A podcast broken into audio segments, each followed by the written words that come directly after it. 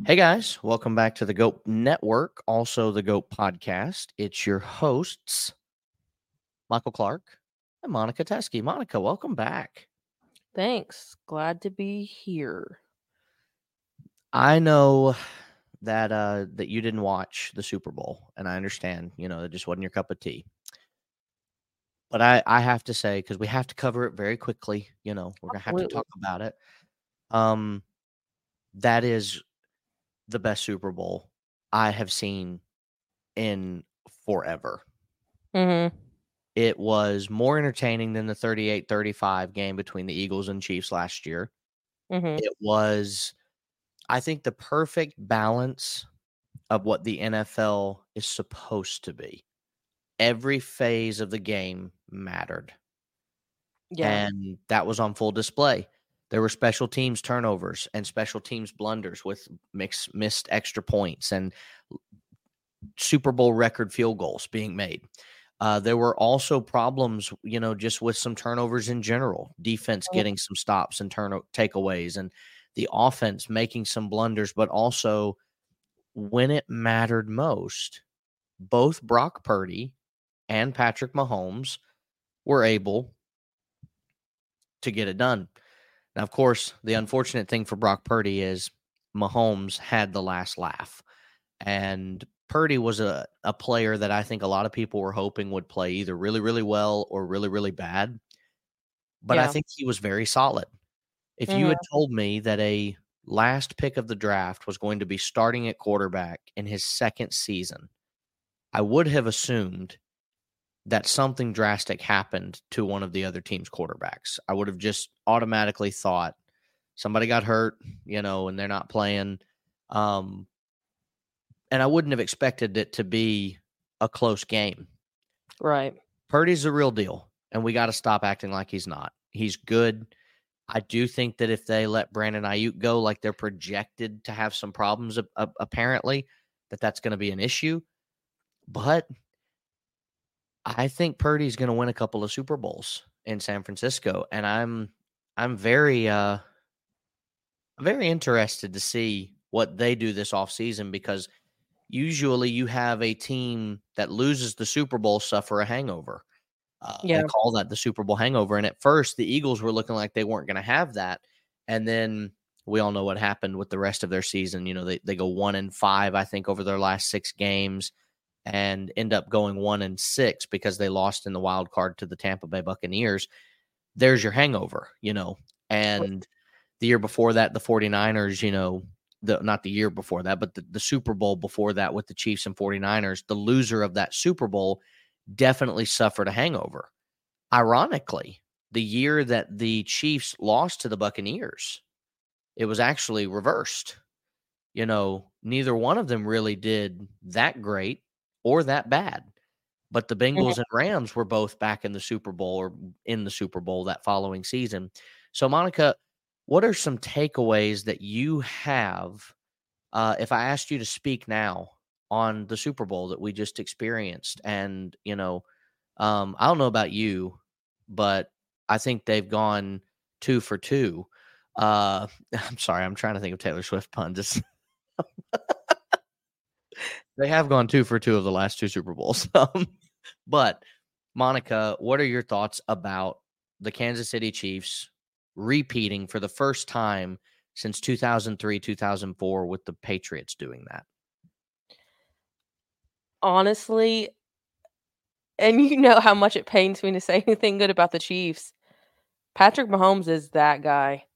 Uh, I kn- Definitely. And I think I I think I said this to you, you know, around the time of the Super Bowl. It it's crazy thinking that we have as recently as Tom Brady has been crowned the GOAT, Patrick Mahomes can easily overtake him. Yeah. Well, okay. You ready? Let's go. He already has. He already has. Brady at this point in his career it wasn't as much of a pass happy league as it is now back then. But at this point in Brady's career, he did not have the numbers that Patrick Mahomes had. Right. Now they had the same Super Bowls, but you're talking about a few Kansas City Chief drops in that Buccaneers loss away from Mahomes being 4 and 0 in his Super Bowls because you cannot put the loss to the Tampa Bay Buccaneers on Mahomes' shoulders. He did No. everything he could. I mean, literally, some of the greatest highlights the Super Bowl has had are some of the incompletions that that man was throwing because he was vertical throwing the ball, you know, in a in a position or horizontal, I should say. Yeah, horizontal, yeah. Um, yeah, he's always vertical throwing the ball, Hopefully. but he was he was horizontal on one of those, and it hit the Chiefs player in the hand, and he dropped it. And there were like three or four touchdowns that were dropped by the Chiefs players in that Super Bowl, and so it's like you're talking that away from him being already surpassing Brady in the Super Bowl realm. They're tied 3 and 0 at this point in their, you know, as far as how many titles they've gotten. Um And what's crazy to me is thinking about the Super Bowl historically is where we've seen some of the best catches of all time. yep. Just in recent memory, I think of uh the Giants one and then the Julian Edelman one. And then we come to that Super Bowl and nobody can catch a ball. And it's like, hold on, what happened to everybody can catch everything in the Super Bowl? Well, and that Jermaine Kearse uh, catch against the Patriots a couple years ago too, back in 2015, I think, where it was literally he was circusing to catch that ball. Um, Mhm. But I, I'll say that Mahomes has already surpassed Brady for a couple of reasons. Number one, there's a very likely scenario that when Andy Reid is done, they can hire another offensive guru type player or not coach away. Because let me ask you this way: if I'm Sean McVay, okay, and I'm watching Patrick Mahomes and Andy Reid, basically, even in their worst year together since he's been with the Chiefs, um, with Mahomes as his starter, I should say, they still win a Super Bowl. They're Mhm. still unkillable, it seems Mhm. if I'm watching that and I'm looking at the LA Rams who are just in cap purgatory and are struggling year after year to really put together a team because they've got so many players that are overpaid at this point. The money's not there. It's because of their forget them picks attitude. Then that's part of the problem. But that's what the Chiefs are kind of doing too with the high rounds. Like they don't really care No, about they who they pick. have to. Um, and I think if I'm if I'm Sean McVay, do I go to LA at some point and say I want to be traded and I'll only go to Kansas City? Because if Andy Reid leaves and McVay comes in, you're in the same situation. Because for the Mhm. rest of Mahomes' career, McVay's going to be able to be that guy. I think that's what we're going to see happen. I think we're going to see an offensive guru follow Andy Reid, and it's just going to be the same story over again. it doesn't matter who it is. Anybody with any sense as a coach would want to go with Patrick Mahomes. Yeah. I asked the Steelers community and Bleacher Report. I said, look, I know it's not going to happen, but I'm just curious. Let's say you're the GM of the Steelers and the Chiefs are going to trade Mahomes. Okay. Mm. So we're in fairy tale land because neither one of those things are going to happen. I'm never going to be the GM of the Steelers unless it's Madden. And the Chiefs are definitely not going to trade Patrick Mahomes. What would you give up, though? And I'm going to ask you the same question from a Denver perspective here in just a second. But I was getting answers from Steelers fans going, I would give up a first round pick for every Super Bowl appearance that he has made. So that's four already. Then on top of that, they said, I would also give any player that they wanted. hmm Now, there's a dangerous slope with that because the Chiefs could come back and say, okay, well, we want Minkah Fitzpatrick and TJ Watt. And then you're kind of in a difficulty. But the Chiefs don't have a star at safety. They don't No. have some superstar at safety. Or do they have Justin Reid. Justin Reid's not a top 10 safety in this league. No. They don't even have outside of Nick Bolton and George Karlaftis and Chris Jones people that on the offensive side of the ball that they would be frothing at the mouth to get. I, I guess I should add Trent McDuffie. Those four players are the only ones that I think Kansas City will move heaven and earth to keep. L'Jarius Sneed, he's not coming back. I'd be shocked. He was on record as saying, I want my money. Right. So he's going to go to the highest They bidder. to him. No. And the Chiefs are going to be able to find some other corner in the fourth to seventh round, and he's going to come in and just look spectacular because that's what the Chiefs do. So you're you're in a position though where it's like, how do you stop this team? Because you're going to have to hope for the worst, and that is what we don't want to wish for. You're going to want Right. injuries to kind of play a factor because unless Mahomes is out, Could never wish injury. Like I would never wish injuries on anybody. And so you're you're really kind of in a situation where unless Mahomes does miss some games that they lose and cannot get back into it because the hole is just too big, hmm then you're not really beating this team. No. And if I am Jim Harbaugh and I am John Harbaugh, the only two teams in that division that really have a shot to give the Chiefs a run for their money would be the Chargers, and in the conference, I should say, is the Ravens. The Mhm. Bengals, I know people are going to want to talk about the Bengals. I'll talk about them in a few minutes. Just bear with me. Those are the only two teams right now that people are really giving a, a big shot because the Bills, we just have to close that book. Josh Allen and Patrick Mahomes is the Peyton Manning Tom Brady era rivalry that we really w- witnessed because Brady was better than Manning 90 times out of 100. And Yeah. those 10 times that Peyton was better, they were very rare. And so th- I don't think we're going to see, you know, the pendulum swing the other way and Josh Allen just all of a sudden be beating Mahomes six straight times and being ahead of him in the, in the head-to-head matchup. Lamar Jackson, he's beaten Mahomes once, but he hasn't beaten him in any other capacity when it counted and when it mattered No. most. So, Monica, I don't. I- It's a depressing way to start the episode if you're not a Chiefs fan, but I don't know. I just don't see anybody beating this team. And I think we talked about this. Um, I think the NFC is very weak, and right now, as a as a free agent, I would be rushing to the NFC as much as possible, especially like the NFC South, um, or just the NFC West. Even is still fairly weak. You could at least make a Super Bowl appearance. hmm you could at least appear in the Super Bowl. So there's one statistic that I know that I had shared with you uh in the Super Bowl since 20 since 2001 there have been 125 drives in the NFL postseason under a minute to play do or die type situations. Tom Brady went 5 for 11 in those situations. Drew Brees 3 for 6. Patrick Mahomes, this just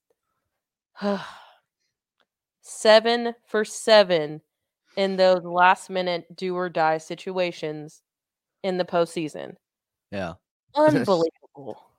and you got to give the guy credit. Like they asked him after the game, "Do you have to be down 10 to like activate because all three of their Super Bowl victories, they were down 10 at one point." Mhm. And they were like, "Well, obviously, you know, we we do thrive on being down and trying to come back in, but we don't feel like we have to be down to win." yeah. Um, but it, to me, when they when they were down ten nothing, I just remember sitting there thinking, doesn't matter. You know, they were down twenty four nothing or whatever to the Texans, and that game ended up being fifty one to thirty one or whatever. So, um, I don't know. It's it's like they're playing real life Madden out there, but we can't keep talking about the Chiefs. Um, I'm sure our listeners are very curious to know what our game plan is when it comes to the 2024 NFL offseason coverage that we're going to be providing. Uh, Monica, we provide daily content Monday through Friday, pretty much the Tuesday after the combine Mm-hmm. until like the last week of May.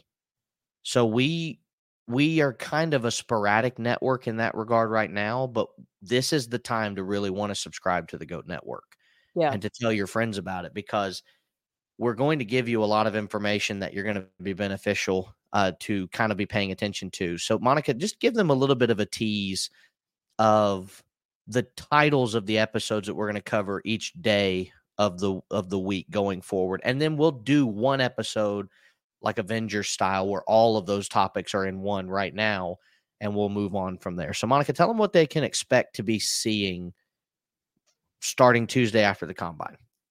Yeah, so uh starting Tuesdays on the combine, we're going to have uh what we're calling our Tuesday trivia days and that's basically just going to be just statistics, analytics stuff or you know, maybe throw in some random, you know, NFL college football trivia type stuff. And that will be Tuesday. On Mondays, we'll just talk about the rumor mill, you know, what happened over the weekend, what are we hearing about draft prospects, about free agency, all that kind of stuff. Wednesday, we'll be talking about, you know, prospects on the rise, that type of stuff. And then Thursday, that is our fantasy football day. Mm-hmm. Talk about all things fantasy football. So if you have questions about fantasy football that you want Michael to address, send them in to our email and uh you know we'll we'll get those addressed and then on Fridays Michael will do our mock draft episodes. Yeah, and I'm I'm not trying to act like, you know, you can't get fantasy advice from anybody else, but I did go undefeated in four leagues last year. And I did win 5 of the 6 championships that I made it to.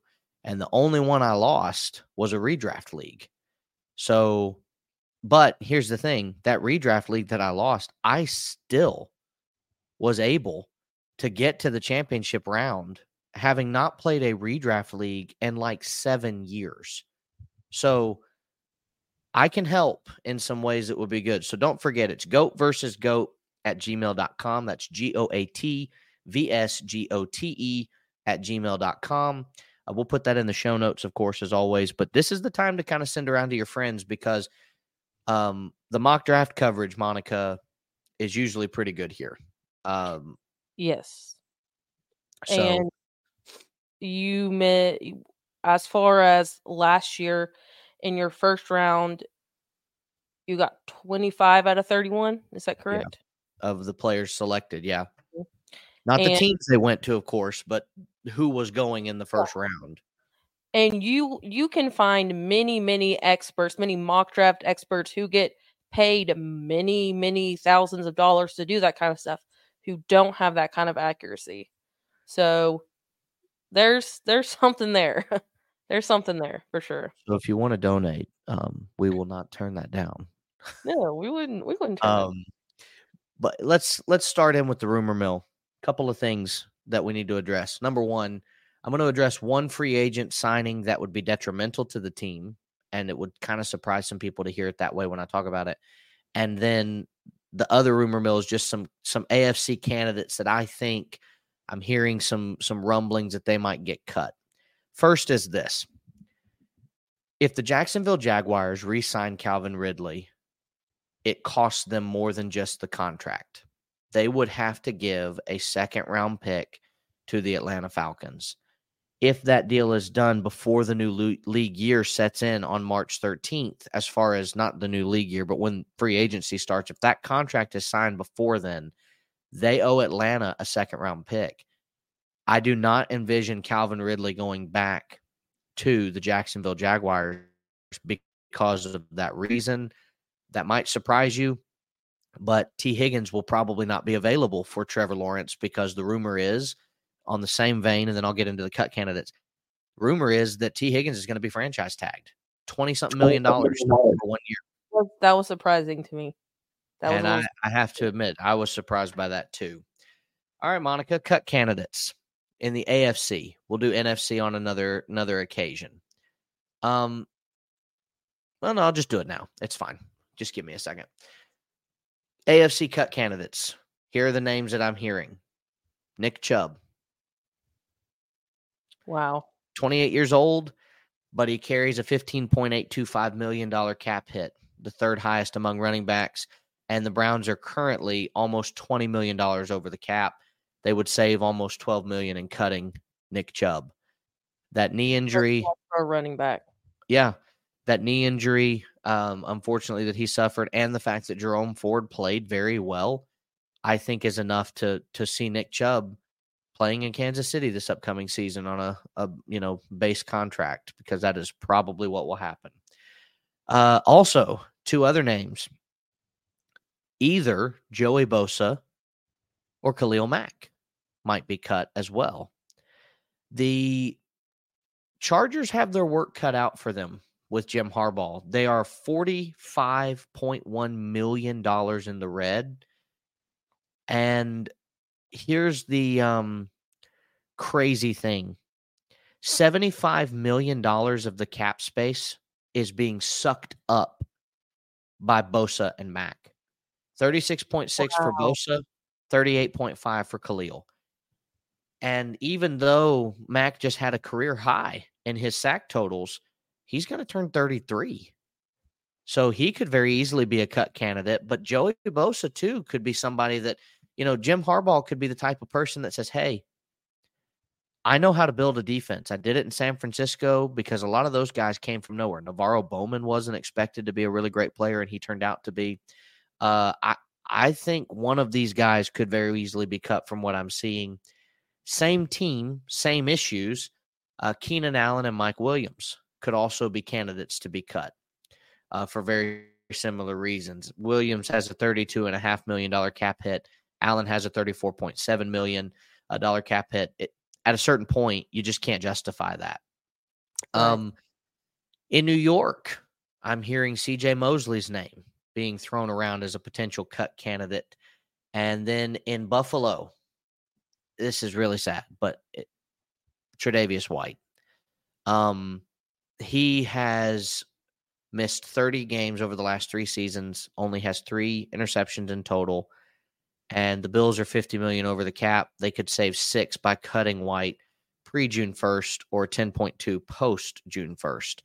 I would bet they're going to do the post June 1st. And I think Tre'Davious White will end up on a minimum contract in a team like San Francisco, Kansas City, Pittsburgh, He's going to go somewhere where they have a chance to compete on a good defense. And maybe he doesn't have to be the guy in a in a situation like San Francisco, Kansas City, or Pittsburgh because they mm-hmm. all have established number one corners. Uh, in Miami, the following names: uh, Terron Armstead. He would give them about eight point eight million dollars uh, in savings. Xavier Howard that would save them 18 and a half million if they cut him. Wow. Uh, Emmanuel Ogbah would be able to save them about 13.7 million. So those are some names in Miami. Uh, Courtland Sutton in Denver or Tim Patrick. I would lean toward Tim Patrick first uh, because he's been just so injury prone the last few years. Uh, if they want to, they want to keep, you know, Sutton, then there's a $15.6 million cap hit with Patrick. That's insane. Y'all should not have signed him to that contract. But at the time, it looked like a pretty good deal. Also, yeah, at the time, he hadn't had that many injuries. Right. Also, DJ Jones uh, is another candidate. There's a $13 million cap hit. And if they just, if they, if they do cut him, they'll save about $10 million. So, uh, Kansas City, Marquez Valdes-Scantling could very easily be cut. Uh, $12 million in savings if they do that, and just a $2 million cap hit uh, to be carried over in dead cap. And so I think that that's very likely. You also have uh, J.C. Jackson in New England. He's got a 14 and a half nearly cap hit. Um, they could probably just release him and find better better money elsewhere.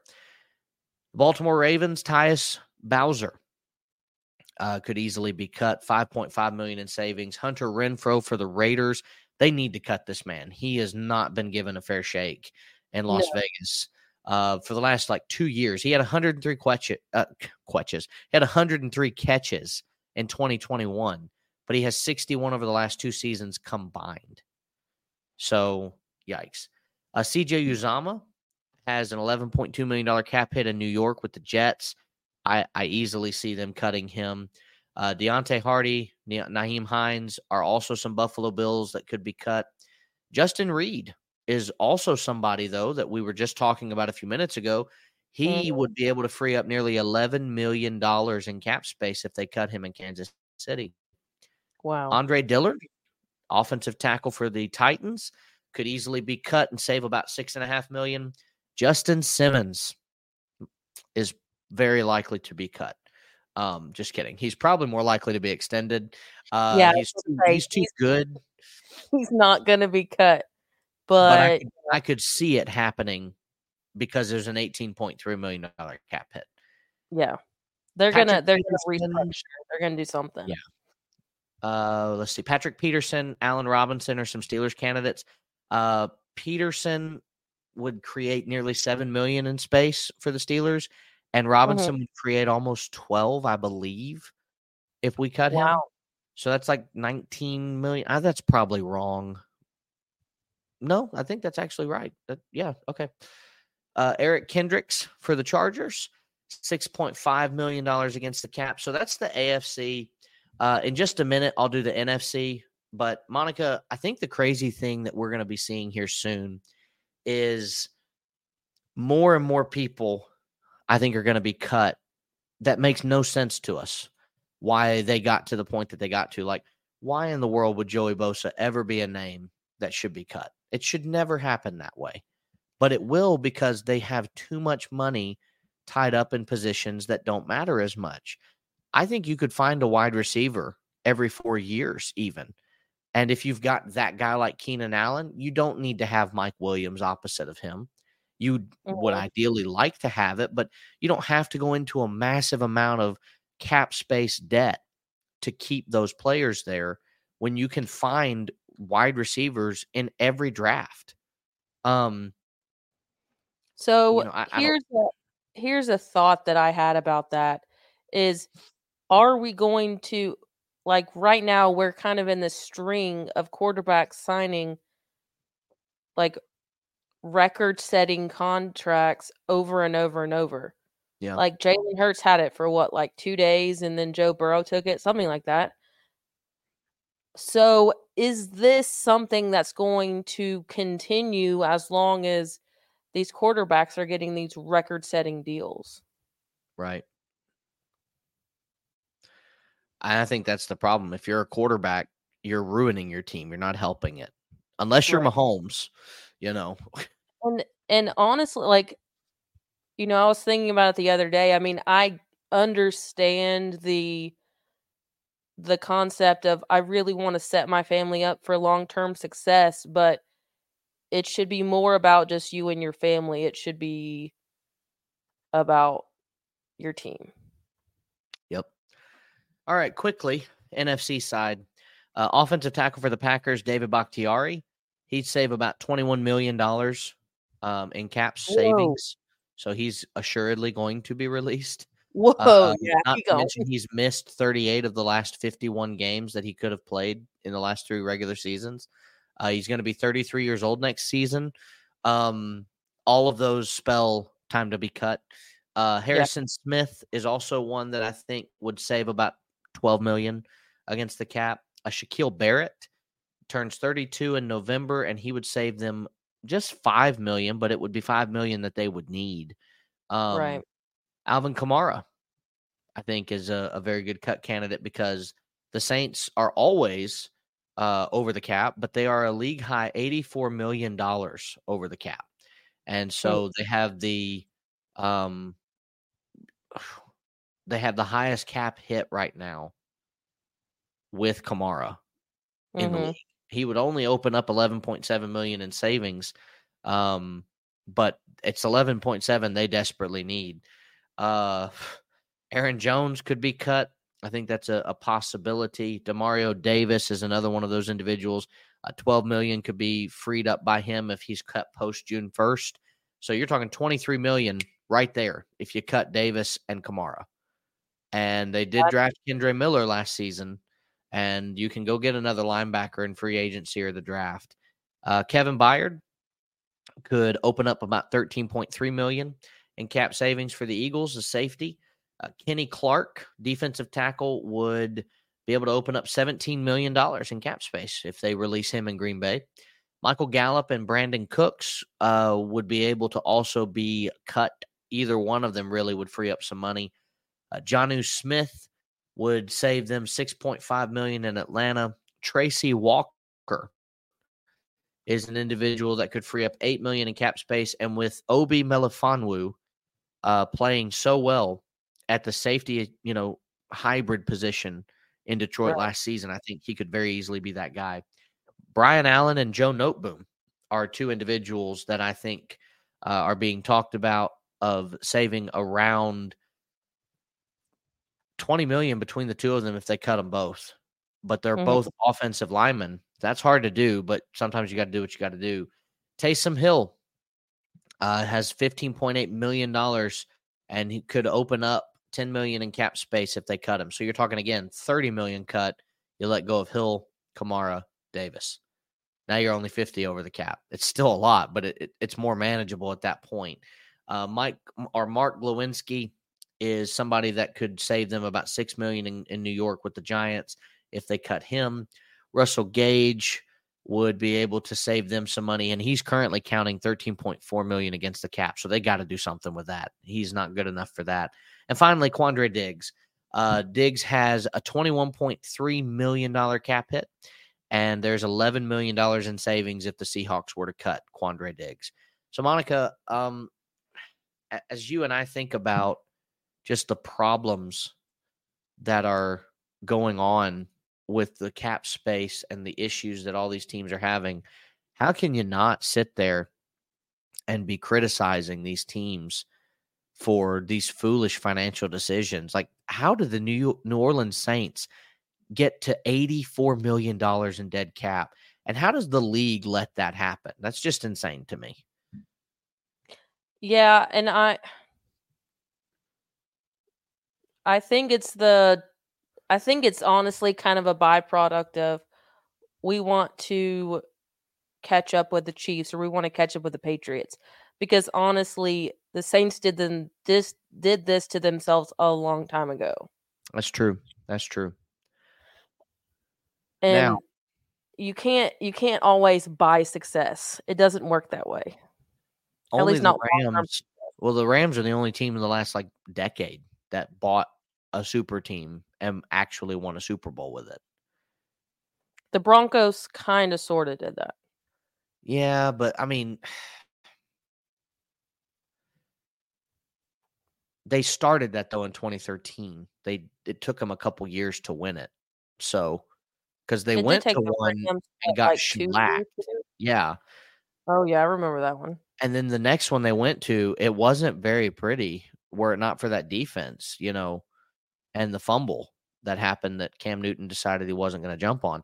Um, I mean, so I, I would kind of push back ever so slightly and say that was 11 years ago because they bought 90% of those players in 2013 and then didn't win until 2015. But I get what you're saying. They did win one within the last 10 years, um, ever so slightly. But this time next year, it yeah, this time next year doesn't count. So I see why you're trying so hard to keep it, you know, where right. it's at. So another one that you I noticed you did not mention on the cut candidates. I have been hearing a lot of rumors that Marlon Humphrey is going to get cut, and that would save them almost twelve million dollars against the cap. So if you're if you're the Ravens, you're you're picking 30th. You looked terrible in the AFC Championship game. And you're cutting one of your best players by necessity. When does Baltimore falter? When would that happen? How I mean they're they're they're coached by a good coach. I hate it. I don't like the guy, but he's a good coach. Um, you know, and I I often lament if only he had not benched Flacco when he did. He would have been fired, no longer in Baltimore. The Lamar Jackson era may never have happened in Baltimore the way that it did, but good coaches make the right moves at the right time uh, to save themselves as well as the team, and that that did prove to be the right move for for the Ravens. But I don't know. That's it's going to be interesting to see um, if that actually ends up happening. But Monica, um, Tuesday trivia. Give us the biggest statistic that you would like to talk about for Tuesday trivia and kind of giving people a taste of what they can expect.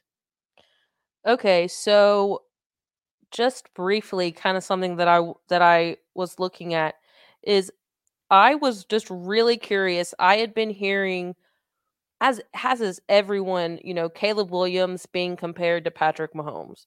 You know, Caleb yeah. Williams is the next Patrick Mahomes over and over and over. I've heard it so many times I could be sick. So I decided to take some statistics and do a comparison of, you know, how they match up statistically. And I went beyond some of the more basic um stats like pass attempts, you know, yards per I went beyond that and did a few deeper stats and honestly they compare pretty well. But there was one that jumped out to me enormously that I wanted to discuss with you, Michael. Okay. So Patrick Mahomes in his 2016 uh, season in college, the number of pressure, the sorry, the percentage of defensive pressures that turned into sacks was 10%.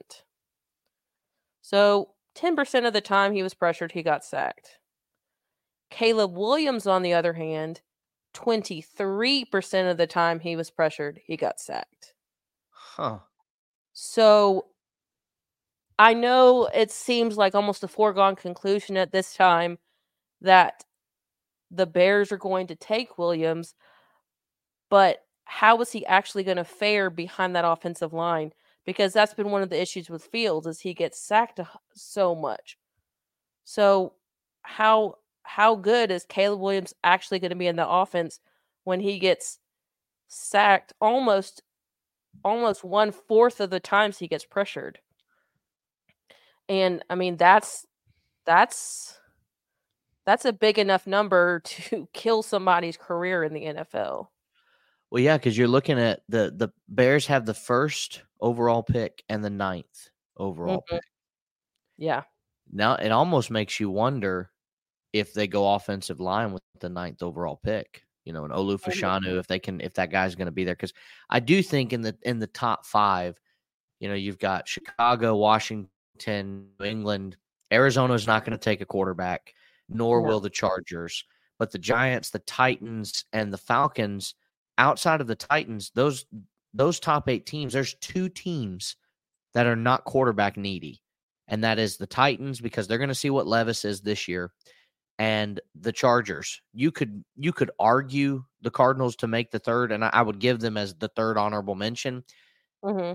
But if I am the Chargers and I see Caleb Williams fall to me, I don't even think about it. I just take the guy that we need for Justin Herbert.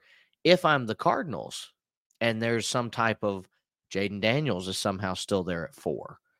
And you're sitting there wondering, like, okay, well, if, if the Patriots took Marvin Harrison, we take Jayden Daniels at four, and then we can turn around and say, who wants Kyler Kyler Murray? You know, right. a team like Baltimore is not going to be involved in that, of course, at the back end of the draft. But I think there's some teams where Arizona could use Murray to get back into the first round um, mm-hmm. and and sneak in. Like Seattle could be an option, though I don't think they'd trade with a divisional opponent. Um, you could also point out that Tampa Bay would be a potential option there. Um, I don't know. I, I I would be curious to see, but if I am one of those top eight teams, all of them could use a quarterback. So at mm-hmm. nine, I know if I take a QB at nine, though I think Marvin Harrison is gone at four or five, you know, mm-hmm. every other team could very easily be taking a QB. So then you have the best offensive lineman available, you know, to you. Right. Just falls into your lap potentially.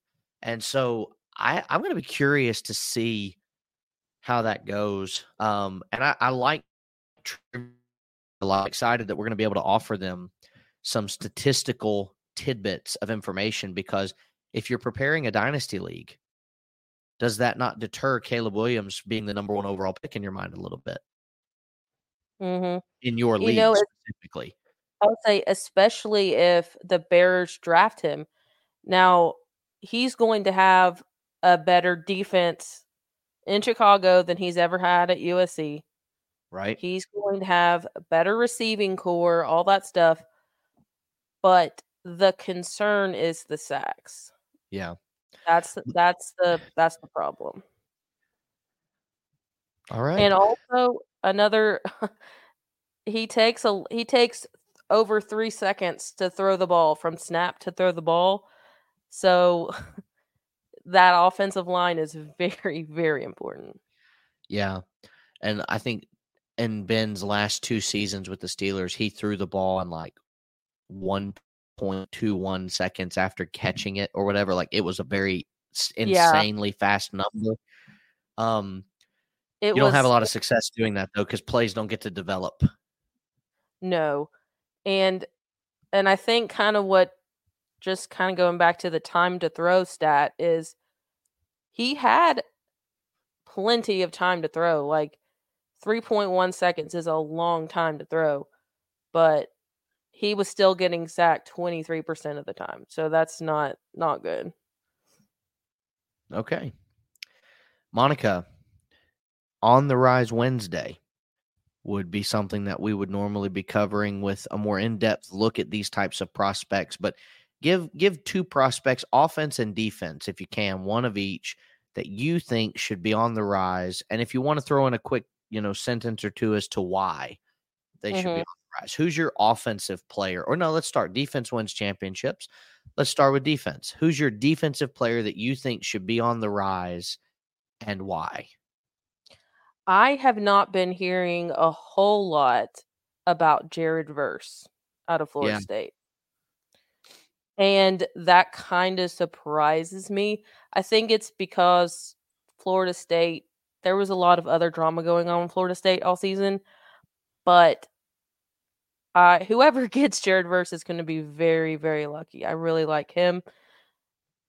And I don't have his stats right in front of me, but just eye test, he's very impressive to me. All right. Now, offense.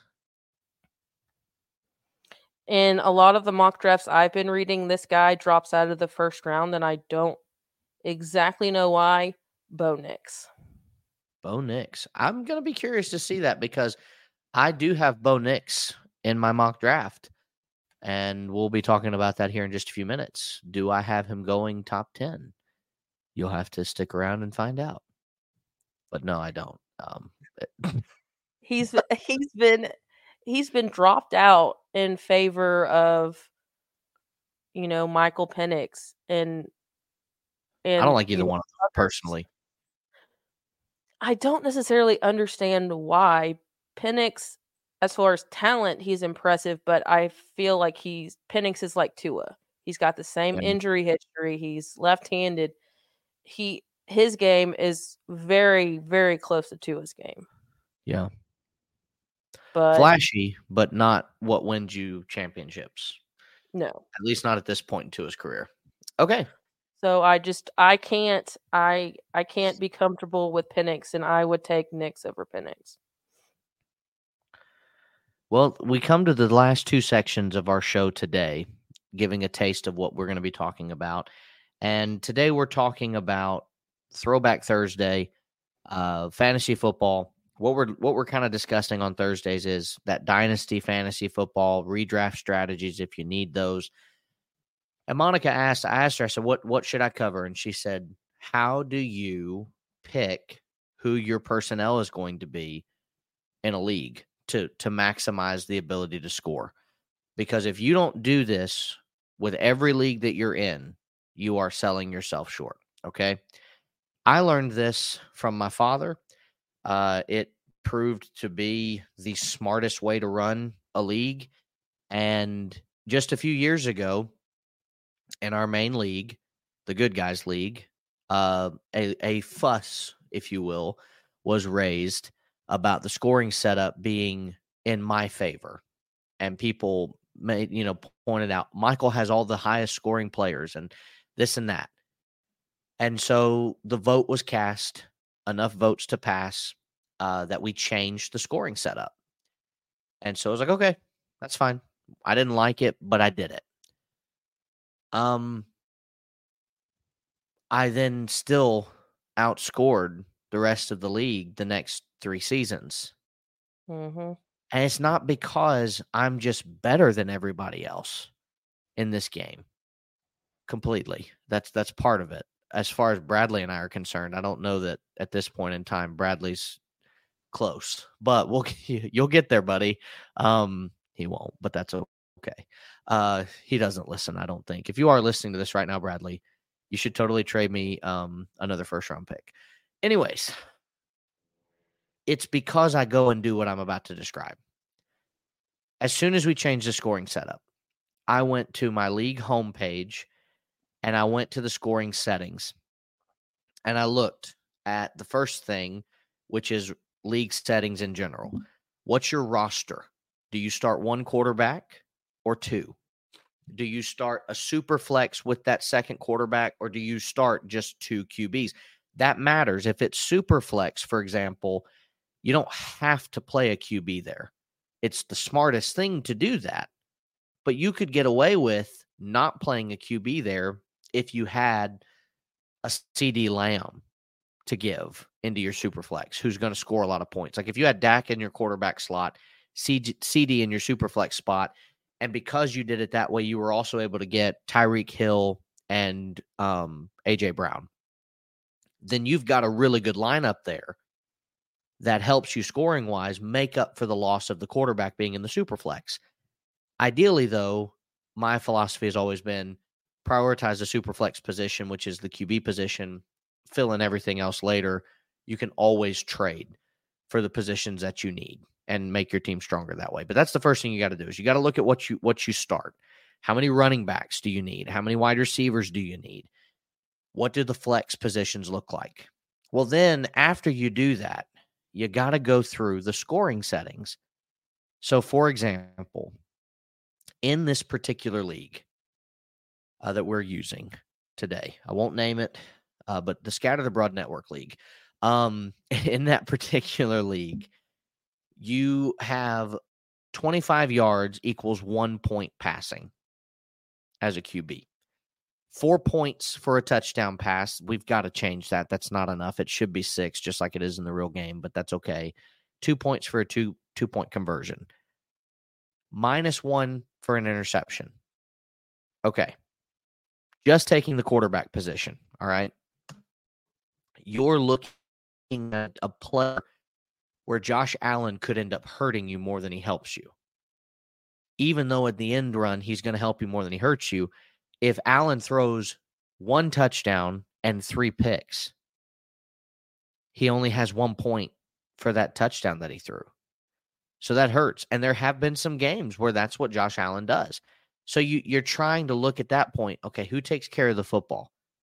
Mahomes does. And you know, you've got Mahomes who doesn't throw a lot of interceptions. CJ Stroud is a guy that didn't throw a lot of interceptions his rookie season. Those are two names that you know, yeah, they may only throw two touchdowns, but those two touchdowns are eight points if there's not a pick thrown. And the other guy that you're playing against has Josh Allen, you're probably outscoring him by a good five to six points just in the touchdowns. So that's the that's the first thing with the quarterback. I only cover the offensive side of the ball because defense doesn't really matter as much with this because we're not trying to cover that. But then you look at the running backs. The running backs are the type of people that you really want to make sure you know the scoring setup for two specific things. In this particular league, it is one tenth of a point per 10 yards, or sorry, excuse me, per yard. So 10 yards is one point. So if you have a 100 yard game rushing, you have 10 points. If you have 100 yards rushing and you score a rushing touchdown, you have 16 points. Obviously, Christian McCaffrey becomes incredibly valuable then because of how many 100 yard games he has and how many touchdowns he scores. However, you also have to think about a guy like Travis Etienne, who is just as easily capable of scoring touchdowns in bu- in bunches, two or three. He does that, and he can also bust a couple of big runs and get over 100 yards. The other guy that I think people may not be thinking about as much when it comes to this is Jonathan Taylor. who on average scores at least, you know, five plus touchdowns a season. And there are several games where he gets up around the 21 point mark. Just in this league alone, Taylor had one, two, three games where he scored 21 points or more. He also missed the first four games of the season and didn't play much the first two games he was back because they were kind of easing him back in. Every game he played from that point forward, he scored at least 10 points. That's a guy that you can count on. That's a guy that you can trust is going to be worth having on your team. So you want to know that with the scoring for the running backs. Receiving wise, my philosophy is with running backs and with receivers, the more they touch the ball, the better they are on your team. I want a running back like Derrick Henry on my team then in this type of league. Because if he's running for 100 yards and gets a couple of touchdowns, if he has 30 carries, he's probably getting over 100 yards. If he has 30 carries and two touchdowns, he has scored a 22 point game without anything else being done. Why would you not want that? You have to factor that in. With receivers, it's the same way, but just a little bit different. Same type of scoring setup, tenth of a point per yard, so 10 yards for one is one point. But then they get a they get a reception bonus. Okay. So when you look at the stats from 2023 in the wide receiver range, these are the top five that you would want on your team. And I'll tell you if I have them on my team or not. Okay. CeeDee Lamb, Tyreek Hill, Amon-Ra St. Brown, Puka Nacua, and AJ Brown. Those are the top five. I have four of the top five. The only name I don't have is Tyreek Hill. In the running back room, here are the top five that you want to have Christian McCaffrey, Breece Hall, Travis Etienne, we mentioned, Joe Mixon, and Rachaad White. I have Breece Hall and Travis Etienne. In the quarterback room, now, Josh Allen in this league, even though he threw 18 interceptions, he was the highest, you know, scoring player because of the running game too. You do want to factor that in, but if you're not counting in rushing statistics, Allen would definitely not be a top five QB. But these are the top five: Josh Allen, Jalen Hurts, Dak Prescott, Lamar Jackson, and Jordan Love. Monica, what does that tell you about the value of having a running quarterback in this particular league? All five of those players are runners in some right or another. Yeah, that's very interesting. And and kind of and I guess the question kind of originated from you know the thought process of looking at my roster and I see, you know, Derrick Henry and Travis Etienne are free agents, you know, and it's like, well, that's just hypothetical. I don't I haven't looked I don't know if they are, but like which one should I should I choose? You know, that's kind of where that one originated, that question did. Well, and it's a good question because, like I said, in my opinion, I know it might to some people be like, that was so boring. I'm sorry. But I've won eight, you know, championships in multiple different leagues over the last few years doing this method. I always check the scoring settings. If anything changes in the off season, you got to know because mm-hmm. that year that everybody changed, all of the votes changed the scoring setting, and everybody was like, "All right, finally, we've we've hurt you know Michael's team enough to where he will not be competitive anymore." I still scored the most, and Dan Cates and I were talking about it, and he goes, "We changed the scoring, and he still scores the most." That's because I adapt the team to match the scoring settings. And if you're not doing that, then you're missing out on pretty much free points because in a league where Rachaad White is a top five running back, nobody, unless they just look at the fact that Rachaad White is a top five running back, nobody's going to ask for top five compensation for him. And you can no. get away with saying, I'll give you a sixth round pick and this wide receiver for White. Okay, I'll do that. Thank you. You just gave me a top five player and they don't even necessarily know it a lot of times. And even if they do know it, they don't prioritize him as much as they would prioritize. Let's just say the the the 15th wide receiver was Deebo Samuel this year. I would do Deebo straight up for Rachaad White because of the injury concerns that Deebo has.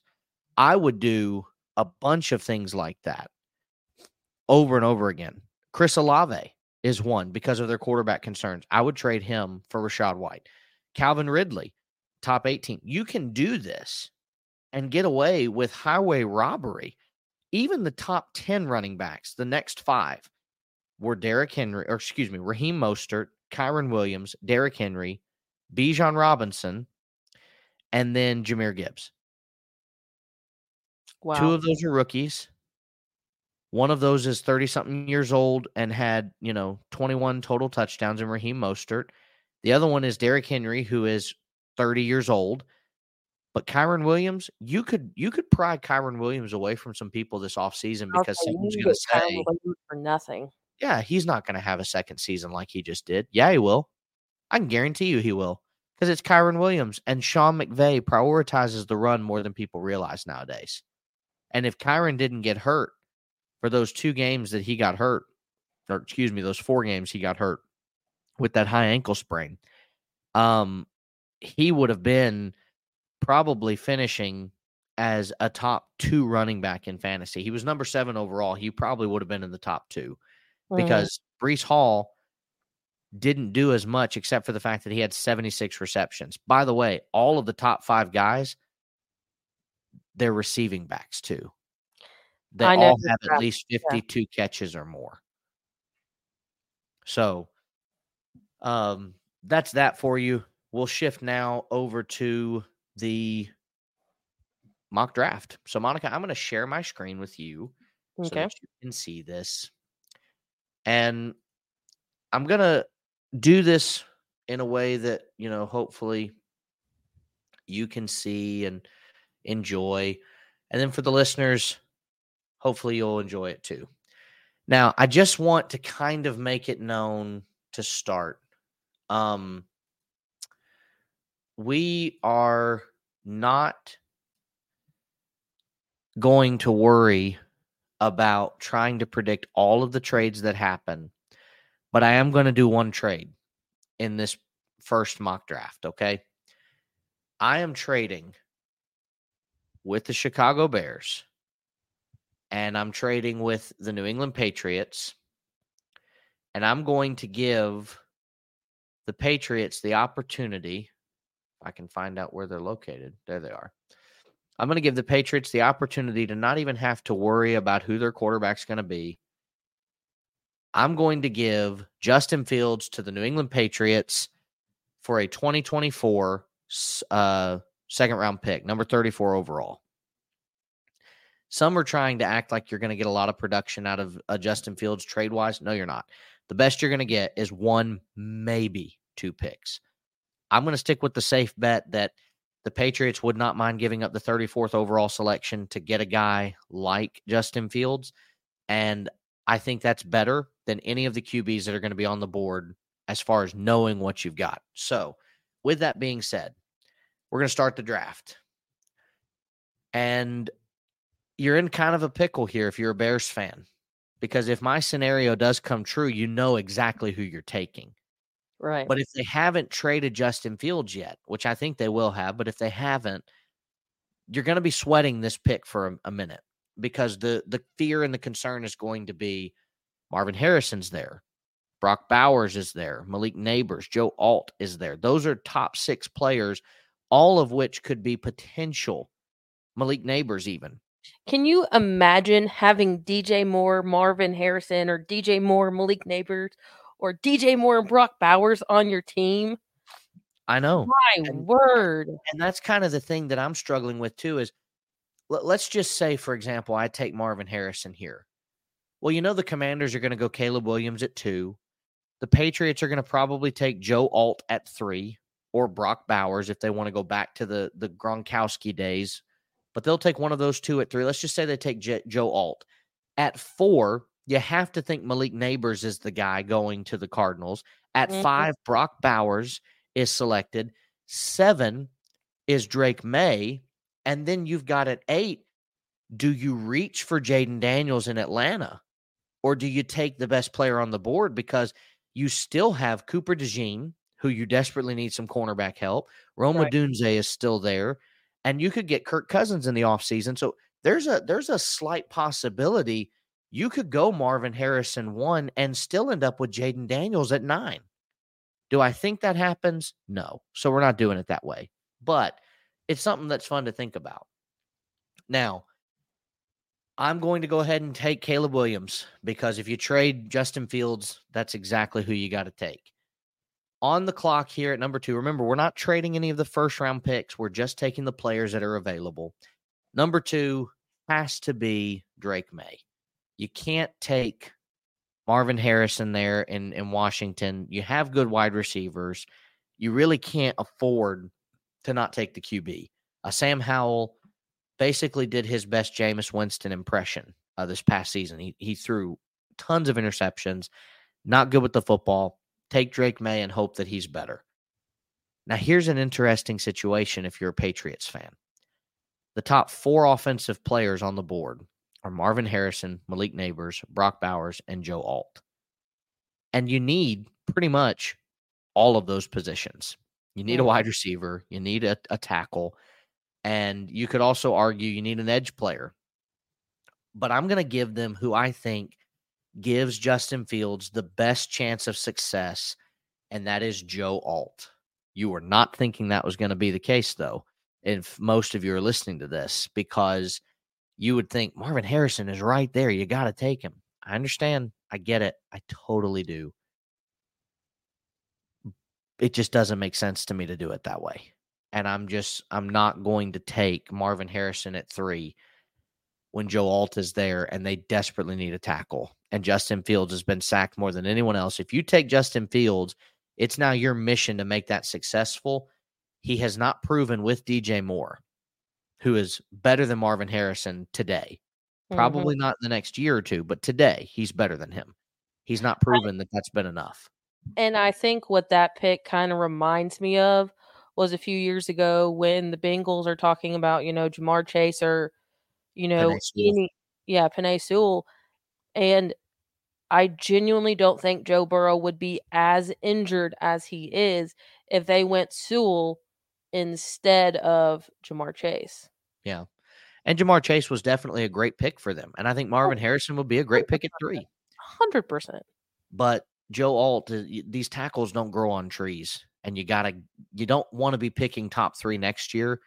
You need a bookend tackle because that's almost always where you find them is in, in the top, you know, 15 of the first round.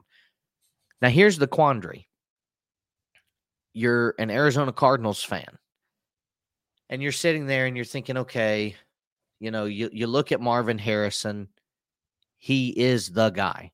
He is clearly a really great player, and he's clearly a spectacular phenomenon when it comes to being drafted there. But in the draft, a lot of times people get enamored with these other names and these other things that happen. And a lot of times when you look at some of the situations, I'm, I'm thinking specifically like Malik Nabers. He had 1,500 yards, 128 targets, 14 touchdowns. If I'm the Arizona Cardinals and I'm looking between Marvin Harrison, who had 114 targets but 67 receptions, he had 300 less yards, and they were like the same in touchdowns. By all accounts, Harrison seemed to regress this year in so many ways because of the play of Kyle McCord. And I think that that could hurt his draft stock. And so I am going to take Malik Nabers here at number four. I do think that there is a good chance that if you're if you are a Arizona Cardinals fan, you watch them take these wide receivers multiple times that don't make any sense. You watch them trade a first round pick for Hollywood Brown. You watch them take Rondale Moore, these undersized guys. Michael Wilson last year played really well. You've got the tight end as well there. I can't think of his name right now. Uh, Trey McBride. He's played really well. I don't Mhm. think adding a Marvin Harrison to the mix there makes as much sense as adding Malik Nabers, who's faster and has a lot more speed. So I'm going to take Malik Nabers there. But now we have a problem because you're sitting here and you are the Chargers and you're Jim Harbaugh. You've been hired to be in LA and you've got essentially two game changing positions in front of you. And it makes no sense how this could happen And I understand some of you are probably listening. There's no way this is going to happen. This is my first mock draft. Deal with it. It's not going to be this way the next time we talk next Friday uh, when we get back from the combine. It's not going to be this way every single time. Like, just deal with it. Okay. And but this is not completely outside of the realm of possibility, though. No, definitely not, because the the Cardinals also have a chance to come back uh, at 27 and take another player. And so I think if you're if you're arguing with me over Marvin Harrison Jr. being taken, this is not the first time. CeeDee Lamb was not the first wide receiver selected. Mm-mm. If I remember correctly, it was Jerry Jeudy. Jerry Jeudy was picked and, above and Henry Ruggs was picked above him. Yeah, and both of those players one of of course unfortunately ended up making some very bad decisions and is in prison. The other one, he has not been able to tie the shoelaces of CeeDee Lamb. So this isn't out of the realm of possibility that this type of stuff happens. So this is where I'm going to lose some people. Because if you're a Chargers fan, you're frothing at the mouth that Marvin Harrison Jr. is there. But I'm not drafting him. I'm taking Brock Bowers because Justin Herbert has never had a bona fide tight end since he came into the league and you watch what Travis Kelce provides Mahomes, that safety blanket. You mm-hmm. watch what Michael Myers started to provide for the Raiders last year. You watch what Pat Freiermuth can do over the middle, even with guys like Kenny Pickett and Mitch Trubisky playing. You give Justin Herbert a bona fide tight end, it's game over. It's an incredible move forward to help. And it can save you some money if you can convince Brock Bowers to take tight end money in four years instead of wide receiver money. So you got the cap space to factor into this too. Uh, mm. Monica, first five picks are done. What are we thinking? I know that you said it won't be like this next time, but honestly, none of this has surprised me so far, and I could see this happening definitely. And I in my head, I kind of knew that you were going to go Brock Bowers there because the really the thing on my mind was salary cap. Yeah. As I was thinking about, you know, what are the Chargers going to do? What are the Broncos going to like some of these teams that are in really bad salary cap spots, but they're desperate for some talent. I'm very interested to see what happens. At pick number 6, it's Jayden Daniels. Um, you're in New York. You could take Marvin Harrison there, but Daniel Jones is terrible. He's not playing well. Tommy DeVito was your starting quarterback for a few games this past season and played well enough that people talked about him being the guy going forward. If that doesn't tell you that you have a quarterback issue, I don't know how to convince you. So Jayden Daniels won the Heisman, looked spectacular. Um, I don't love the fit of New York, but this feels very much like what New York would do. Mm-hmm. Which means pick number seven, the fall stops. Marvin Harrison Jr. goes to the Tennessee Titans. How do you change your identity from a running team to a passing team? Well, DeAndre Hopkins didn't work out very well, but he didn't work out not because DeAndre is not a good wide receiver. It's because their identity was built around running the football. And when you add DeAndre Hopkins into that mix, it's never going to work out. But if you start off with you got Treylon Burke still in in the team, you have the ability to have uh Tyjae Spears at your running back position. So you know you don't have to reach for one of the star running backs in this class. You have Marvin Harrison fall into your lap right before he could fall into Chicago's lap. You take him. That puts the Arizona Cardinals into a smart position of taking Malik Nabers the way that they did because they didn't over pursue a guy like Marvin Harrison Jr. And it makes the Titans look like geniuses because for years they have refused to draft a wide receiver that is a bona fide star player in everyone's mind. You do mm-hmm. that here. You right that wrong. If Marvin Harrison is there at seven, it's him or bust. And Marvin Harrison is a number one option.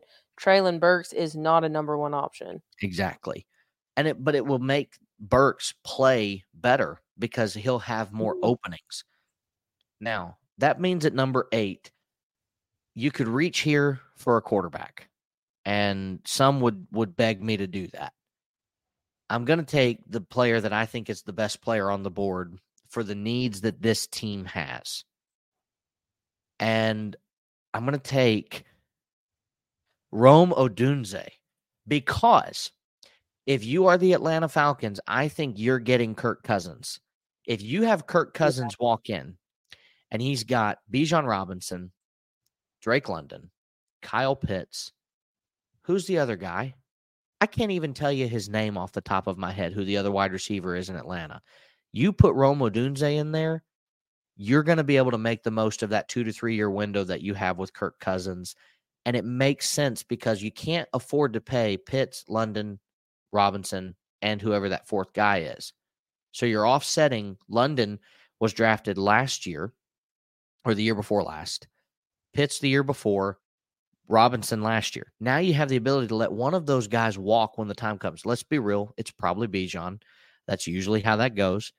And you have the ability, though, to put together a fearsome offense for the two year window that you probably have signed Kirk Cousins to. Mm-hmm.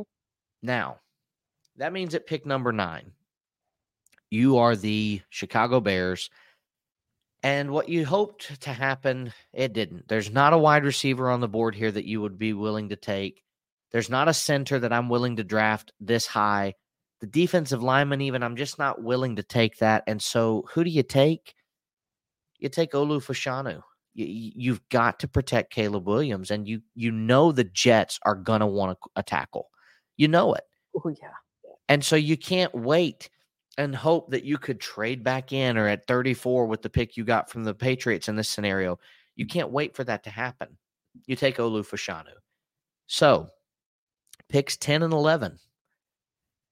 This is the New York Jets and the Minnesota Vikings. We'll do the Jets pick. I'll let you talk about the last five and then we'll move forward. If I'm the Jets, I'm a little panicky here because what I wanted didn't really go in my favor there's not a star wide receiver on the board. There's not a, a superstar tackle on the board. Alt and Fashanu are both gone. Mm-hmm. But I've got to protect Aaron Rodgers. I've got to do that. And so they will take Fuaga out of Oregon State, the tackle there, and round out the, the first 10 picks in this draft. Monica, what are your thoughts so far on picks six through 10? Uh, I guess I kind of get can't get past the whole Jayden Daniels to the Giants thing. I agree with you on that pick. I just I just don't know what's going on in New York. You know, they signed Daniel Jones to that massive contract, and so you almost feel like they have to give him another shot. But well, Jayden Daniels there makes so much. I mean, yeah, Jayden Daniels makes so much sense. And I mean, you factor in Josh Rosen was drafted tenth overall and then the very next year they took Kyler Murray. Mm-hmm. Not that the massive contract situation was the same there because it wasn't, but teams have been known, and I think they have to do it this way. When you know that you don't have the guy, you got to take the guy. And that guy right there in Jayden Daniels is a Heisman winning quarterback who, if it weren't for the fact that LSU did not have a very good rounded defense, if LSU's defense, let's say the defense from the championship year, you were able to put them on this year's team of LSU, are they in the playoff? Yeah. I agree. Yeah. And I think that's the issue. If you if you take Jayden Daniels, the Giants have a pretty good defense.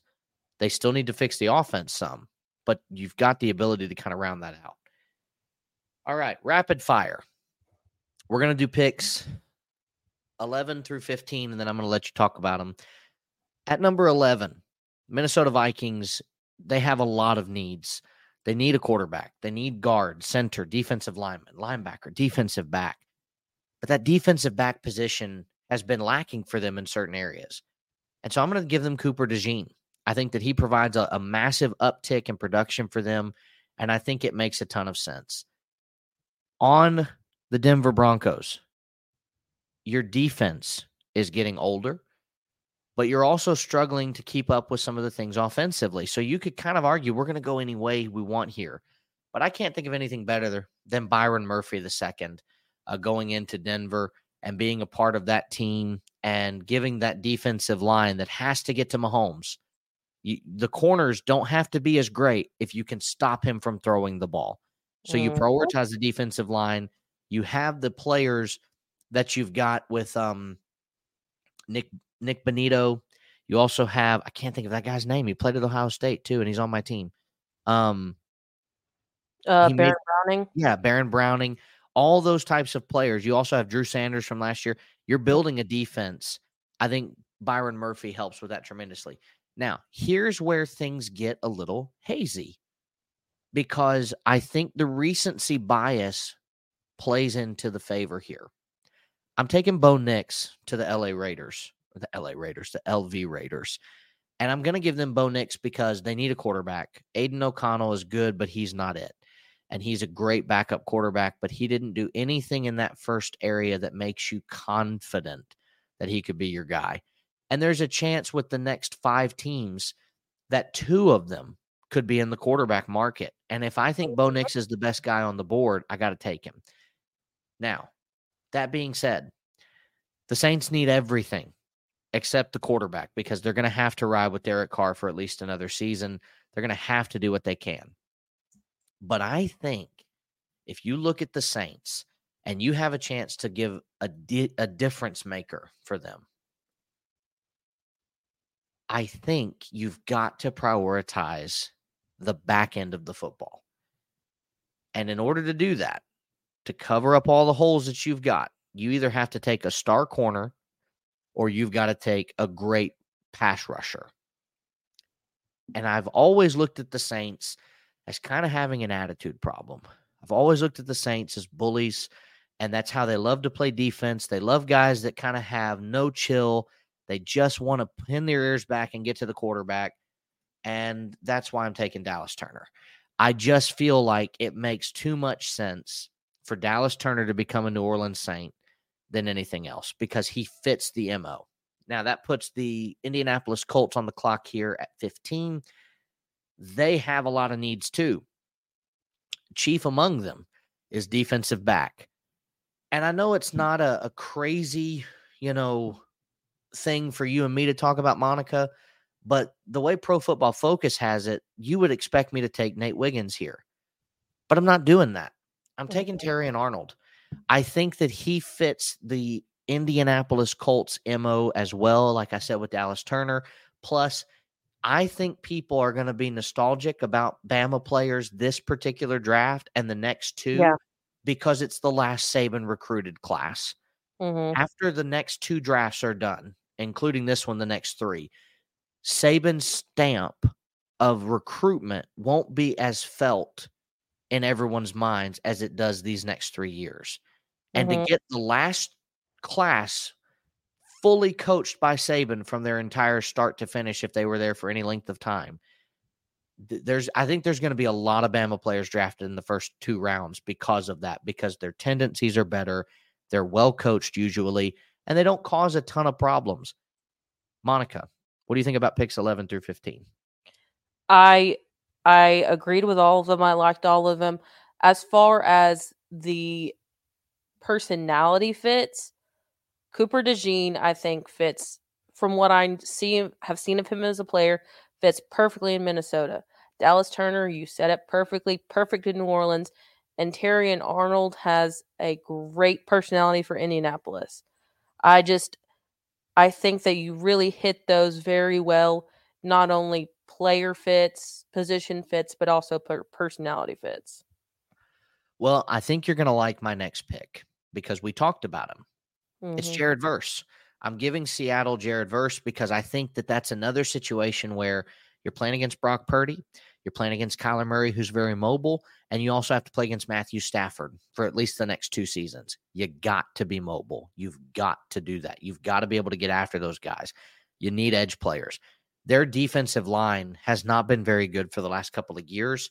And I think Jared Verse could help change that because he's a no nonsense player in the sense that he's not going to make a bunch of boneheaded decisions that are going to just blow your mind. Why did he do that?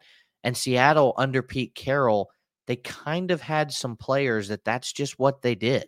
So I think Jared Verse helps a, a, culture shift.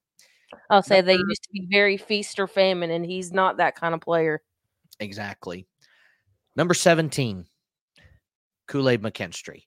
I I look at the Jacksonville Jaguars as being a team that is just so close. They're so close. If they could just get some things taken care of, they're so close. And it bothers me, but they're so close. And if you want to do that and you want to fix your team, you make sure you hit on these defensive backs because you can keep a defensive backfield a lot cheaper in certain areas. If you have a bookend safety, a bookend corner, you can shut down two sides of the field and only take up about 50 million in cap at the most. The way that the cap space is going with so many other things, I don't even think it would cost them that much. I digress. Mm-hmm. Number 18. The Cincinnati Bengals they're going to need everything. It only says they need a tight end to tackle and a defensive lineman, but they're going to need everything. They don't have the salary cap space. If they're going to give $20 million to Tee Higgins, they're not taking a wide receiver in this draft. But if you're going to give 20 million to, to Tee Higgins, you can't bring Mike Hilton back. You can't bring some of these other players back. And you've got to fix that offensive line. We talked about it. You got to get the offensive line going the right direction. I'm going to give them Amarius Mims, tackle from Georgia. I I could have given them Latham, and I wouldn't have really balked at that with what I just said about the nostalgia and the fact that the Bengals have often prioritized Bama linemen in certain areas. But I think Amarius Mims is a very good tackle. I think he's going to play very well wherever he ends up. And it makes a lot of sense for me to put him with the Cincinnati Bengals. Now, we get to the next two picks, and it's going to probably be a little shocking to some. It won't shock you, Monica. We've already talked about it. I'm taking JJ McCarthy to the LA Rams. I think McCarthy is a classic NFL quarterback if he goes to the right fit. He did not have to throw the ball a lot in Michigan. They didn't expect him to, they didn't ask him to. He's 20 years old. And if you let him sit behind Matthew Stafford for two seasons, which I think is what Stafford has left on his contract, mm-hmm. he'll be 23 at the most when the season begins in his time to start. That's Bo Nix's age. That's Michael Penix's age, I believe. Um, or uh, no, yeah, Michael Penix. That there you go. You you can do that, and then he gets to learn from Matthew Stafford and you'll probably still have Puka Nacua. You could still have Cooper Kupp, and you might still have Kyren Williams. I don't know how that one would shake out, but you would have an offensive core where JJ McCarthy is a classic Jordan Love type player that will sneak into the first round with a team that already has an established older starter. And I would honestly say there's a chance he goes as high as 10 to the Jets because they've seen what Aaron Rodgers has been able to teach to Jordan Love, what could he teach to JJ McCarthy? But I'm going to give JJ McCarthy to the LA Rams there at 19. At number 20, this guy's been rising up the board. And years ago, the Steelers selected a player in the first round and made the Super Bowl because of this selection in part. It was a massive culture change on the offensive line when they did it. And there were a lot of people that when they made that pick of Maurkice Pouncey at center said that made no sense. Why did you take him? He played 10 years with Pittsburgh. Mm-hmm. He was a spectacular center. And we have not done very well in that department since. Give me Jackson Powers Johnson at center for the Pittsburgh Steelers. Monica, pick 16 through 20. Give me your thoughts. So, uh, honestly, so I Jared versus Seattle just absolutely perfect. Kool Aid to the Jaguars would be a very good fit, but I just I have this feeling, I have this feeling that after the combine, he's going to be starting to creep up boards a little bit. Probably so. And as far like just comparing him to some of the other corners in this draft, and he, as talent wise, he's on par with a lot of them but I think his measurables are going to sneak him up a little bit. And then Amarius Mims to the Bengals, that's probably that one I thought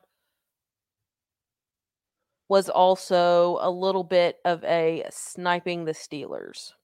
Like Yeah. Yes, he would be a good fit in Cincinnati, but I do think in the back of their minds, it's also how can we snipe our division rivals that are right behind us? Yeah, and I, honestly, it was hard because you you could think about Jackson Powers Johnson to the Jaguars there, and it, you could justify it. I felt like that would be a reach, and I also knew that I thought Powers Johnson made the most sense in Pittsburgh Yeah. than Amarius Mims at this point because Josh um, Moore, I think is his name, Dan Moore. Dan Moore has played okay since we kept him at And uh, since we we put him to right tackle. Uh, no, I'm sorry. Excuse me. I'm trying to get my thoughts right. We put uh, Broderick Jones at right tackle. Dan Moore's played well enough to keep going from that point forward. It wouldn't be the worst thing. But yeah, like I said, I, I think the addition of Broderick Jones last year and Dan Moore staying at left tackle, Broderick playing the right side. I just see the Steelers trying to prioritize the center. I also technically snipe the Steelers at 19 as well. Um, I do think that the Steelers could easily take a quarterback in this class. Um, I also think, though, the potential for Jalen Hurts, uh, what's his name? Jalen Hurts, Will Levis, those types of QBs in the second round range are very likely in this class. Anything else to add about 16 through 20? um no, I think I think we pretty much covered 16 through 20. All right. Well, at pick number 21, the Miami Dolphins are on the clock. And you could argue they need a corner, and they definitely will. More than likely need to draft a corner. But I'm going to give them Laiatu Latu, uh, mainly because both of their players tore their Achilles on their outside linebacker positions. In, I can't think of his name right now. Um, Bradley Chubb and what's the other guy's name? That's gonna bother me. Uh, I don't remember. Let me yeah, see. number I can look it up. fifteen. I know, I know who he is. I just, and when you say it, it's gonna bother me. Um, Jalen Jaelan Phillips. yeah, that's right, Jaelan Phillips. So they're gonna have to draft an edge player there. I just feel it in my bones. And also with their potential uh you know, their release candidates, it really makes sense for them to take an edge player. Absolutely. Now, if I'm the Philadelphia Eagles, I'm rejoicing because Nate Wiggins is available. And I Mhm. would not have expected him to be available at this part. And I'm going to run to the podium and take him because Darius Slay, James Bradberry, and all of their cornerback issues are not going away. They're still there. You got to fix it. And so I think that that makes a ton of sense for them to do just that. 23. Houston Texans. I, I, they don't need wide receiver. I know people are saying that, but they got Tank Dell and Nico Collins was playing spectacularly. So I don't know why the narrative is there that they need wide receiver. They don't. I'm going to give them Jer'Zhan Newton, the defensive lineman out of Illinois, because That's that pick. defense is necessary for them to go anywhere. You cannot give up all of those points in the divisional round against the Ravens, especially with a rookie quarterback like CJ Stroud. You just can't do it. Mhm. Pick number 24, Dallas Cowboys. I I genuinely struggle with what to do with Dallas sometimes because last year they took Mazi Smith and that made a lot of sense. It was a really good pick. But then at the same time you also look at them and go, but why do you do some of the things that you do and how does it work? What what makes you think this is a great thing to do? But there is one position on here that I think makes a lot of sense for them, and it's Quinyon Mitchell, uh, the corner out of Toledo. I think that he would be a great pairing with DaRon Bland and Trevon Diggs, especially if Diggs struggles to recover from his injury that he suffered during the season last year. And it brings us to pick number 25, the Green Bay Packers. They need a tackle. JC Latham is there. I'm taking JC Latham. So, Monica, picks 21 through 25. What do you think? Nate Wiggins fits the personality of a Eagles defense. Mm-hmm. I really like that. Jer'Zhan Newton, I wasn't expecting you to go there, but I really like that pick the more I think about it. Quinyon Mitchell came out of absolutely nowhere. Yeah. Absolutely nowhere. He did. And JC Latham, if Green Bay likes a tackle that holds a lot, uh, You can uh, get away with it though in certain cases. yeah. But you know that that should be a good fit. He just he really needs to get the holding under control. And what about Latu to the Dolphins? Yeah, and you know, like I mentioned earlier, I think that's a really good pick for them because they're lo- they're losing so much, or they. I feel like that's a massive weakness for them right now. Yeah. So here are the Tampa Bay Buccaneers who are essentially letting Mike Evans walk, it sounds like. So they're going to need to get a wide receiver. I'm going to give him Brian Thomas Jr., uh, the LSU wide receiver there. Um, does he benefit from the season that Jayden Daniels had? Sure. Absolutely. But I definitely think Brian Thomas could be a guy that could play well opposite of Chris Godwin. And Cade Otton is going to be a massive player for them next year. I'm looking forward to seeing what that relationship with uh, Baker Mayfield looks like. I think Brian Thomas Jr. there makes a ton of sense for them to take. So we're back to the Arizona Cardinals. We took a wide receiver. They need offensive linemen, defensive lineman, linebacker, and corner. But I'm going to do it because I do think that there will be a team that has a second pick to give, like the Cardinals, who will say, you know what, we can help Michael Penix Jr. And we want the fifth year option. We want the opportunity, if he's mm. really, really good, to be with us for a long time. Kyler Murray's days would be numbered the moment this pick is even discussed to go this route. But Yeah. it makes sense to me because Michael Penix is one of those players where you put him on a team that already has a pretty good offensive makeup with Trey McBride, in this case, Malik Nabers. You also have Michael Wilson, who played really well last year. James Conner still playing well. A good offensive identity. If something happens to Kyler Murray, you got a better starting quarterback than you did with Clayton Tune. You got a better starting quarterback waiting. And if he turns into be nothing, you didn't really waste anything on him. There's no one on the board right now. and Maybe when we get to pick 30 and I give you a chance to talk about it, there's no one on the board right now that I would look at and go, I've got to get that guy in Arizona. No. But Michael Penix makes sense to me.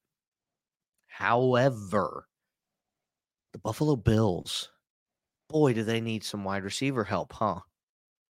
And I'm I'm gonna give them one of these two. It's either gonna be Ladd McConkey or it's going to be Troy Franklin. And I can't see Monica's face right now for her to be able to tell me who it is that I should take with her facial expressions. And I'm going to leave it that way while I while I discuss my reasonings. Um, if I'm recalling correctly, uh, there was a player for the Buffalo Bills years ago now who was very, very much of a good chemistry when it comes to being in sync with Josh Allen. And he was a really good wide receiver for a little while in the NFL named Cole Beasley. And I just kind of sit there and think you got two options. You take Troy Franklin or Ladd McConkey.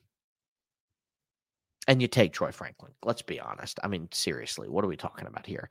McConkey's good. He's going the next pick, uh, in all honesty, to the Detroit Lions because I do think the Lions need to get wide receivers that could play well and complementary football with Amon-Ra St. Brown. Josh Reynolds is not it. And Jameson Williams has really not played incredibly well his first two seasons. So adding a guy like McConkey to be able to help Williams go over to the slot or McConkey in the slot with Amon-Ra St. Brown floating around the field, that makes a lot of sense to me. And then the Baltimore Ravens at pick number 29. Who is the worst player on the board here? Ryan Rehkow. That is a punter from BYU. We will not do that to Baltimore, but I am tempted to. Baltimore's offensive line issues are atrocious. And Ronnie Staley or Stanley, excuse me, struggled a lot in pass coverage. Just did not play well at all.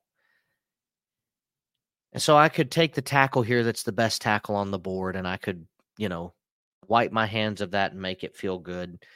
I could also take a cornerback here in uh, Rakestraw Jr. out of Missouri.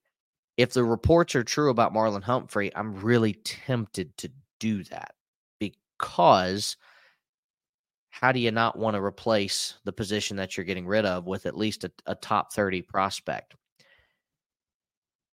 But then there's this thing with the wide receiver here. And I, I'm going to tell you something that maybe you guys don't know yet. Zay Flowers is being investigated for a potential domestic violence case. And if it's true that he's found guilty for doing that, there's this thing in Baltimore ever since the Ray Rice issue with that elevator video years ago, where they have a zero tolerance for players who are involved in domestic violence cases. It is uh, my understanding that unfortunately for both the woman involved and Zay Flowers' football career, that it could be very likely that it's true. Now, I could be wrong on that. We're still waiting for all the facts, but it, from what I've been reading, it doesn't look good. So I think wide receiver is going to be the play, which means I now have to kind of sit here and ask myself who do I think is the best wide receiver on the board? And I know that it sounds crazy to maybe reach for a position and for a player but it's just such a Baltimore thing to do when it comes to the wide receiver range. And I look at a guy like Roman Wilson, and he just, he's a raven so much to me. He's the size that they typically draft, and he just makes a lot of sense. And I think the Harbaugh connection of Michigan would play really much a factor in this. So he's, I lean heavily toward Roman Wilson. But there's one other player that I lean towards, and that's Keon Coleman. And it's partly because he's the opposite of what they've really tried to look for. Rashod Bateman was tall, but he wasn't really known for being this massive possession receiver. But I look at Keon Coleman and I think that he could be a chance to actually be a game changer. A guy that the last two seasons has been targeted 88 times, caught 50 to 58 of those passes, for around 650 to 700 plus yards, and he scores touchdowns like crazy. So I'm going to go ahead and risk everything by taking Jermaine Burton. Boom. Gotcha. Not Roman Wilson or Keon Coleman. Are you crazy? Baltimore doesn't make good decisions when it comes to drafting wide receivers. And I think Jermaine Burton is the type of player that they would take. So, Monica, what are your thoughts on picks 26 through 30? Okay, I'm going to go back to my statistics thing here for a second to talk about these. Brian Thompson Jr., uh, not Thompson, Thomas Jr when he was in the slot at LSU, 60% of his routes were fades. 60%. That's very interesting. And I think that that Sounds will like Mike Evans. I know. So I think that plays well in Tampa. Uh Penix to Arizona. That makes a lot of sense.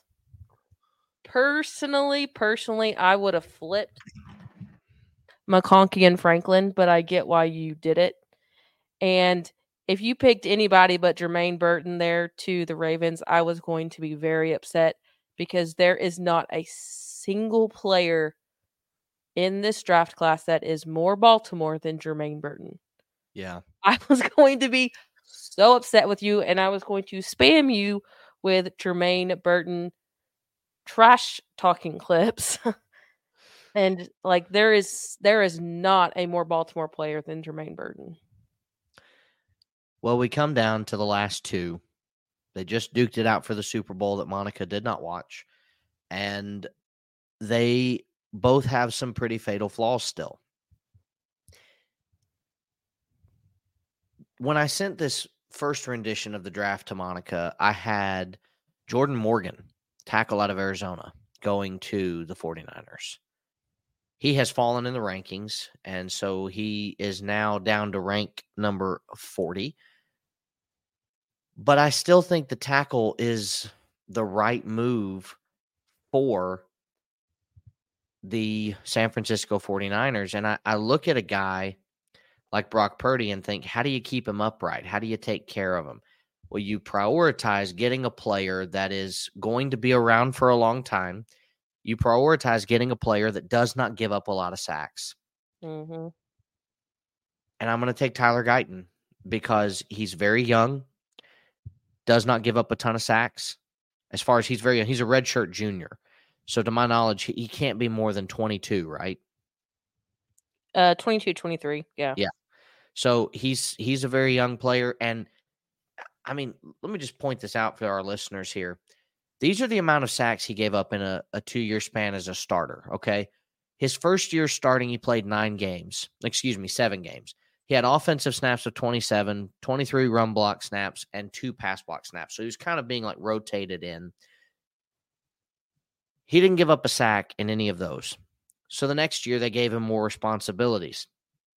He faced 401 offensive snaps total, 210 run block, 191 pass block, gave up two sacks. And you think, okay, well, that's still not great. His last year, he had 663 offensive snaps, 307 pass block, or 355 pass block, 307 run block, no sacks. That's insane.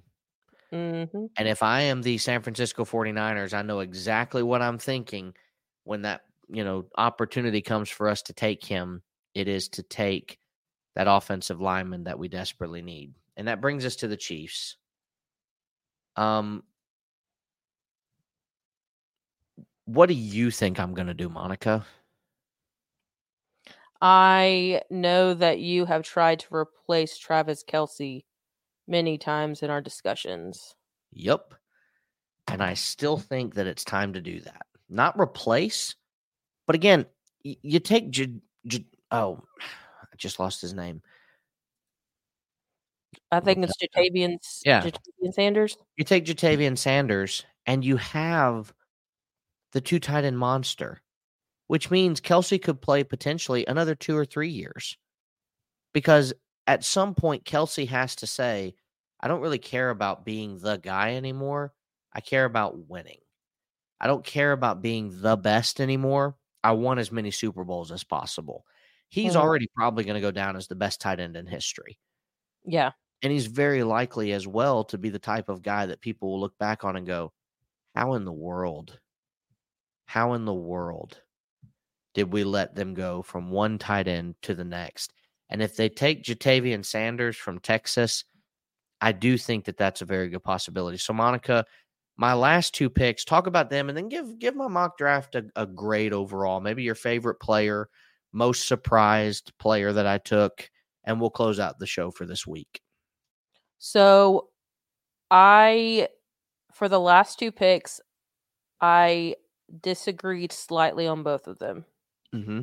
I was leaning Zach Frazier for the 49ers. Yeah. And I was also thinking tight end, but I was thinking Cade Stover instead of Ja'Tavion, Ja'Tavion Sanders. So that's kind of where I was thinking on those. My the pick that sticks out the most in my head is uh Jayden Daniels to the Giants. Mm-hmm. It's a very smart pick. It just doesn't seem like a very giant pick to make, but I think it would be a very good thing for them. And then my absolute favorite pick of the entire draft was Jermaine Burton to the Baltimore Ravens. And not and I don't think he's really going to succeed there. I just it just the personality is too perfect. And I just think there is not a single more Baltimore player. He's he's gonna have to either Jermaine Burton has to go to either Philadelphia or Baltimore. Nowhere else. Yeah, I, I I think overall, obviously, I I like this mock draft because I I did do it. I did, you know, decide to make it. So if I didn't like it, I wouldn't do it. If I had it to do over again, all right, I probably would have um swapped McConkey and Franklin. I thought about it. I was so close because Cole Beasley and the Bills, he was probably Josh Allen's best safety blanket. Mhm. But they do have Dalton Kincaid, who came on very strong at the end. They do have the ability to go and get. So I think they need a guy that they can just really trust can help benefit from whoever is starting. If that's Gabe Davis, though I don't think that'll be the case. If it's still Stefon Diggs, they need that. But I still think the funniest thing that could possibly happen that I hope happens is I want nothing more than to see Josh Allen end up in Minnesota somehow and have Justin Jefferson and literally his whole career, his best two wide receivers be from Minnesota. I think that'd be hysterical. that would be pretty funny. Uh, Monica, do you got anything else to close out the show for today before I throw it away for I I think I forgot to give a grade. I'd probably give it a a B. You know, solid, you know, but it's also the first one. So Yeah. there's a lot of information that we don't know at this point. and we're gonna see. I'm gonna be kind of curious to to find out. I'm gonna take a screenshot of this so that I've got it. Um, and it'll be curious to see how this changes. We didn't get to keep that last year very well, and so I. I plan on keeping that for this year. But Monica, thanks for being on the podcast, guys. Oh, go ahead. Sorry.